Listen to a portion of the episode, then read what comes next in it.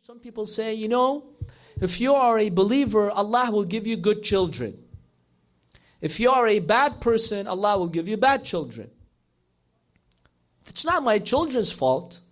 Look, the children did not become bad because of the actions of the parents. This was one factor. But Allah subhanahu wa ta'ala, seeing these bad parents, Allah could give them any type of child, a good child or a bad child. Allah chose them to give that bad child as a punishment for them. That's why we believe our sins have an impact on our dhurriya, on our progeny. If I do good deeds, it's not that Allah will make my sons good or my daughters good.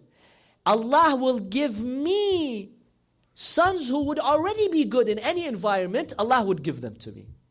You see the difference? If I, as a parent, I'm sinful, I commit sins, I'm bad, it's not that my sins will make my children bad. No.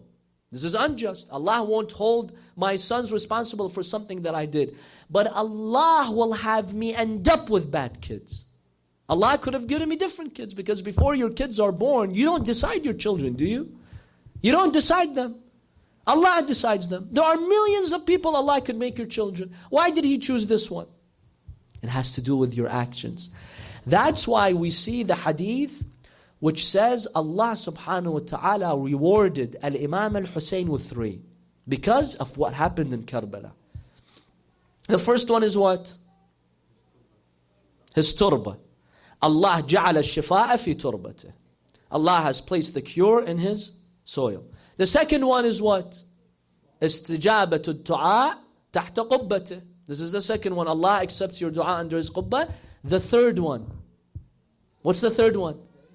وجعل الأئمة من ذريته اللهم صل على محمد وآل محمد Because of his shahada in Karbala, see, Allah already had determined there will be 12 Imams. Allah had already determined that.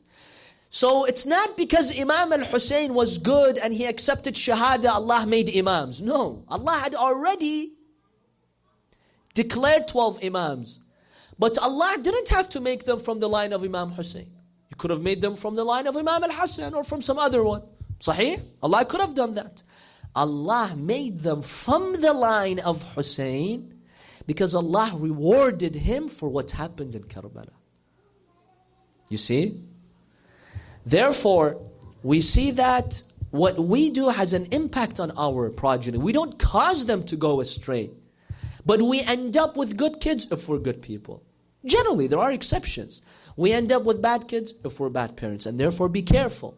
If you want Allah to give you good children, be aware of your actions.